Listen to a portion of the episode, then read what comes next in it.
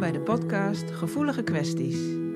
Mijn naam is Aafke de Vries en in deze podcast hoor je waar je als hooggevoelig persoon tegenaan kunt lopen en hoe je daarmee om kunt gaan. Dit doe ik door het delen van tips, ervaringsverhalen, interessante inzichten, informatie en interviews. Om jou te helpen jezelf beter te snappen en blijer te worden met jezelf. Ik wens je veel luisterplezier.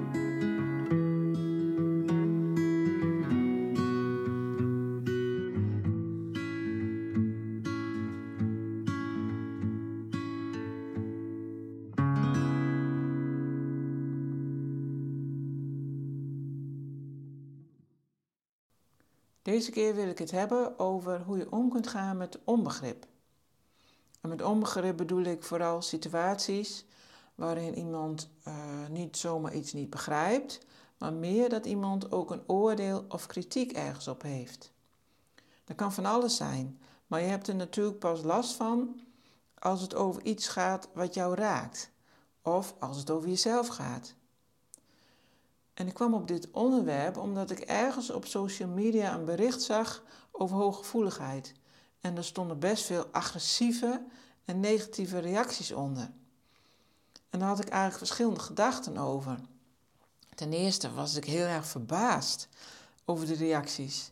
Zo agressief en zo heftig.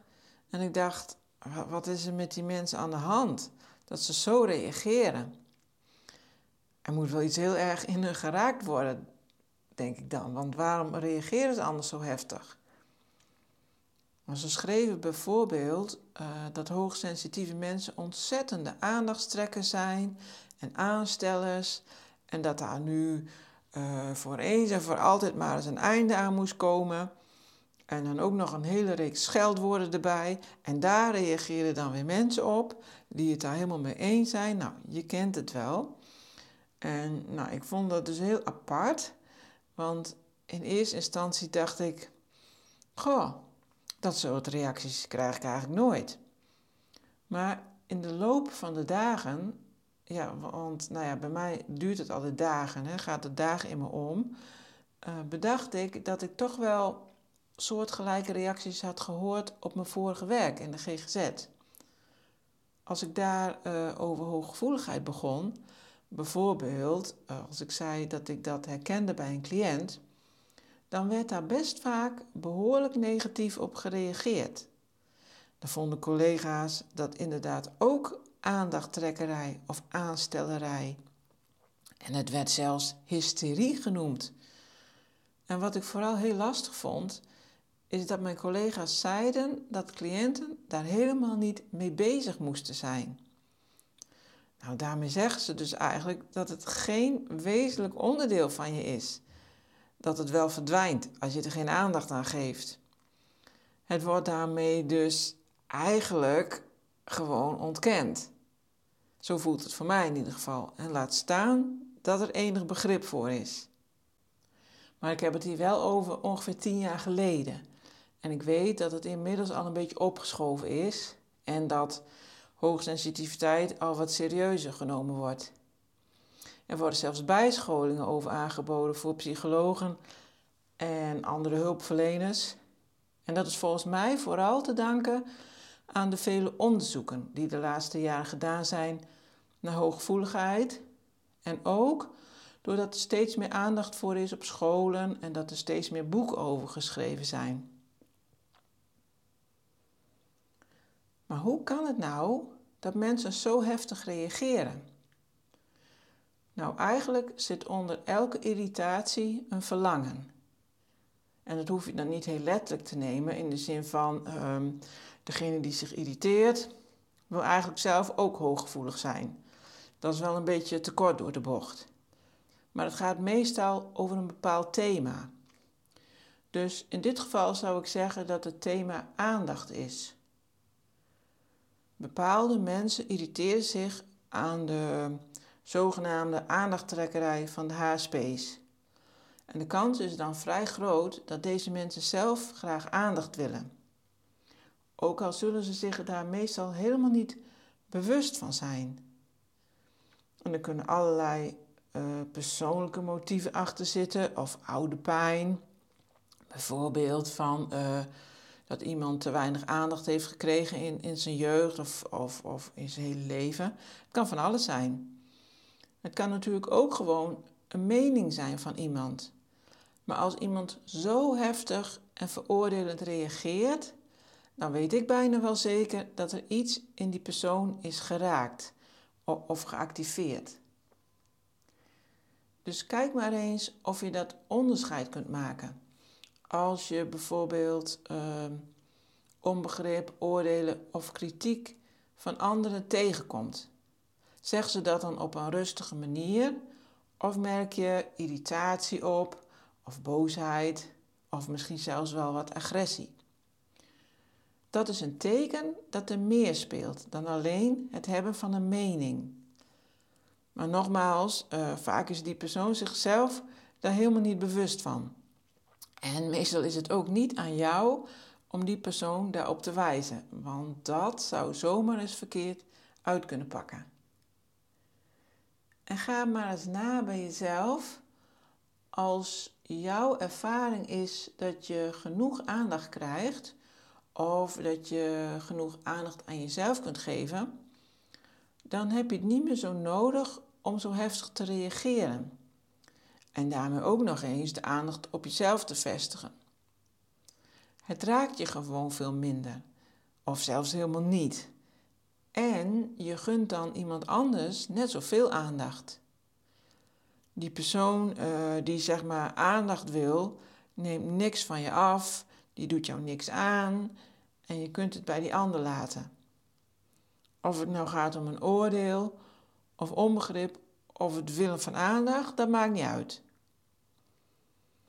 Dus als je nog wel van slag raakt door het onbegrip of oordeel van een ander, dan is het volgens mij nodig om bij jezelf naar binnen te kijken. Veroordeel jij misschien jezelf?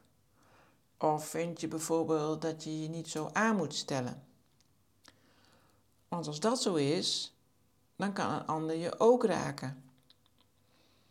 Als jij jezelf accepteert en waardeert, kun je het onbegrip of het oordeel van de ander gewoon meer op afstand houden. Je bent dan eigenlijk zelfverzekerder en het, en het raakt je minder wat een ander dan vindt.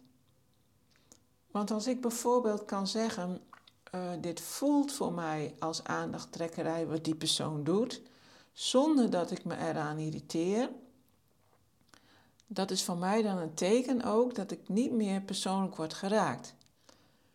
Maar om dit te kunnen, heb je eigenlijk al heel wat bewustzijn nodig. En daarmee bedoel ik dat je je bewust bent van wat er in jezelf gebeurt en hoe je daarmee om kunt gaan. En dat je al een bepaalde mate van eigenwaarde hebt of een bepaalde mate van zelfvertrouwen of gewoon überhaupt vertrouwen. Maar dit kun je oefenen. Ik kom daar zo nog wel even op terug. Het kan natuurlijk ook voorkomen dat ik bepaald gedrag van iemand zie, wat misschien ook wel echt aandachttrekkerij is. Want het komt natuurlijk voor, zowel onder hoogsensitieven als onder niet-hoogsensitieven. Dat heeft op zich niks met hoogsensitiviteit te maken. En dat is ook zo met oordelen of kritiek. Iemand mag dat natuurlijk gewoon hebben. Maar als ik op een rustige manier hier mijn mening over kan geven, als mij dat gevraagd wordt natuurlijk, en ik me er van binnen ook daadwerkelijk rustig bij blijf voelen, dan heb ik er dus geen last van. Ook kan het een professionele mening van een andere therapeut zijn, die bijvoorbeeld vindt dat iemand zich aanstelt. Zoals in het voorbeeld wat ik zo straks noemde over die collega's. En dan zou ik kunnen zeggen uh, dat ik het er niet mee eens ben. En dat hoogsensitiviteit niet zomaar een overdreven emotionele reactie ergens op is. En ik kan vragen of hij op de hoogte is van de neurologische onderzoeken die gedaan zijn, waaruit blijkt dat een hoogsensitief brein echt anders is en anders werkt. Als je daar op die manier over kunt praten, is er niks aan de hand. En natuurlijk heb ik het nu over een ideale situatie. Waarin ik me al heel bewust ben van mezelf en mezelf onder controle heb. Maar de realiteit is dat ik zelf ook nog heel vaak een oordeel ergens over heb. Of dat ik ergens door geraakt word en in een tegenreactie schiet. Of volledig blokkeer. Dat komt ook echt wel voor. Maar als ik ergens over geoordeeld heb of ik ben ergens ingeschoten, dan ga ik er later wel op reflecteren en me afvragen wat er precies gebeurde. En wat werd er in mij geraakt? Waardoor reageerde ik zo heftig? Of waarom uh, schoot ik in een oordeel? Meestal is dat voor mij een teken uh, dat ik bij mijn gevoel wegga en in mijn hoofd ga zitten. En het kan natuurlijk ook zijn uh, dat je je gewoon niet veilig voelt, of dat je te gespannen bent of te moe. Dan kun je ook ergens in schieten of ergens heftiger op reageren dan je, dan je zou willen. Dus als je er even de tijd voor zou nemen om op een bepaalde situatie te reflecteren, dan kun je je bewustzijn en je begrip voor jezelf vergroten. En daardoor word je minder afhankelijk van het begrip van een ander. En zo werk je ook aan het voelen van meer compassie, zowel voor jezelf als voor een ander. Want we hebben allemaal oordelen en onbegrip en kritiek en we zijn ook allemaal ons nog lang niet bewust uh, van onze mechanismen en conditioneringen. Dus ik zei in het begin uh, dat ik ten eerste nadacht over waarom mensen zo heftig ergens op kunnen reageren. En het tweede waar ik over nadacht was waar ik het nu net over heb gehad, over hoe het kan voelen als je dit soort onbegrip en kritiek over je heen krijgt, wat er dan allemaal gebeurt. En volgens mij is dat dus echt belangrijk om daar je focus op te, te richten. Over wat er van binnen met jou gebeurt. In plaats van je energie kwijt te raken aan degene die kritiek levert of geen begrip heeft voor jou. Of voor iets wat jij belangrijk vindt. Want dat is echt zonde van je energie en van je tijd. En het kan zo helpend zijn hè, als je weer meer regie krijgt door te ervaren dat jij zelf kunt bepalen waar je met je aandacht naartoe gaat. Ga met je aandacht naar binnen. Wat werd er geraakt? En probeer dat aan jezelf te geven. Dat is misschien niet altijd makkelijk, maar je kunt jezelf bijvoorbeeld erkenning geven voor wat er geraakt werd. Dat je echt tegen jezelf zegt, ja, dat klopt, hierin werd ik geraakt. En begrijp jezelf en sta jezelf toe dat je mag voelen wat je voelt. En wees maar mild voor jezelf. Dus geef het jezelf en wees er trots op dat je dat doet. Want dat betekent dat je bewustzijn groeit en dus dat jij groeit. En ik denk ook dat als mensen oordelen of um, met onbegrip ergens op reageren, dat ze dus nog te weinig bewustzijn op zichzelf hebben ontwikkeld. En dat jij en ik dat op heel veel momenten ook nog steeds doen, omdat we op zo'n moment even ergens inschieten, of gewoon te moe of te gespannen zijn. Maar hoe meer je erop gaat reflecteren bij jezelf, hoe sneller je eruit bent. En hoe minder je het uiteindelijk nog nodig hebt om kritiek te leveren zowel op anderen als op jezelf. En ook hoe meer je met compassie en begrip naar jezelf kunt kijken, hoe meer dat ook naar anderen kunt. Want diep van binnen verschillen we niet zoveel van elkaar. Nou, ik hoop dat je er iets aan hebt. Het is iets ingewikkelder dan trek je er gewoon niks van aan. Maar dat vind ik eerlijk gezegd ook een niet-zeggend advies waar je gewoon helemaal niks aan hebt. Want je trekt je er juist wel wat van aan, dat is nou net het probleem. Maar je weet niet precies waarom en ook niet hoe je het vervolgens anders kunt doen. Maar hopelijk kun je daar nu wel stappen in zetten. En even nog voor de duidelijkheid: je hoeft je niet bezig te houden met waarom een ander reageert zoals die reageert. Dus waarom iemand bijvoorbeeld oordeelt of met onbegrip reageert. Dat is iets wat die persoon lekker zelf uit mag zoeken. Richt je gewoon lekker op jezelf, want daar heb je over het algemeen al meer dan genoeg aan. Wil je meer weten over jouw hooggevoeligheid en hoe je ermee om kunt gaan? Kijk dan eens op mijn website, waar je als deelnemer toegang kunt krijgen tot alle trainingen, waardoor jij in balans kunt komen en blijven.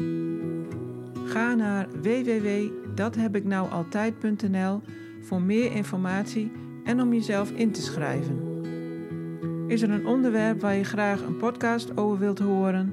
Of ben je benieuwd naar een interview met iemand? Laat het me weten. Ken je iemand die deze podcast interessant zou kunnen vinden? Stuur hem dan gerust door. En als jij dit een waardevolle of leuke podcast vindt, dan zou ik het heel erg waarderen als je een review achterlaat. Bedankt voor het luisteren en tot de volgende keer.